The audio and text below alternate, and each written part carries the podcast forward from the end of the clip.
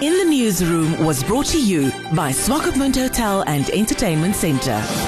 As is the case with most government offices, theft is rampant and government garages have not escaped the scourge. About a year ago, the Ministry of Works installed closed circuit television, and according to the ministry spokesman, Julius Ngweda, the situation has improved markedly. Control at these facilities is of course critical to keep expenditure down and keep government vehicles, including ambulances and police cars, on the road. Ngweda chats to In the Newsroom. As we have reported last year that our government garages countrywide, uh, particularly Keetmanshoop, and Oshakati, we have been experiencing some items going missing and at another stage also is vehicles which were stolen by some of the people. And we introduced a system which I must report to you now that uh, this system is in place at Windhoek, at our main garage here in Windhoek. We have installed that system and functioning properly. And also at uh, our sub-government garage at Eros. In Gobabis also, the system is there. In Windhoek, one part which is not fully complete is only the, the fiber optic cabling, which we, we are waiting for the Telecom Namibia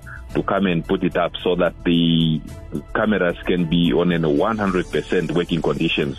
But as we are speaking, the cameras has been put up, various cameras, and uh, they are really, really assisting uh, the Ministry of Works and Transport, particularly government garage divisions that has been experiencing a number of materials or parts of the vehicle stolen on these premises. Since the introduction of these cameras, we have recorded a drastically theft rate compared to the previous when there was no cameras at all.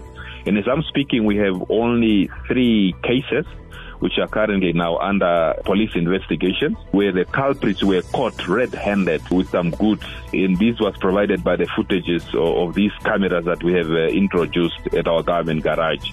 So I can just assure you that, uh, yes, definitely this system is really working.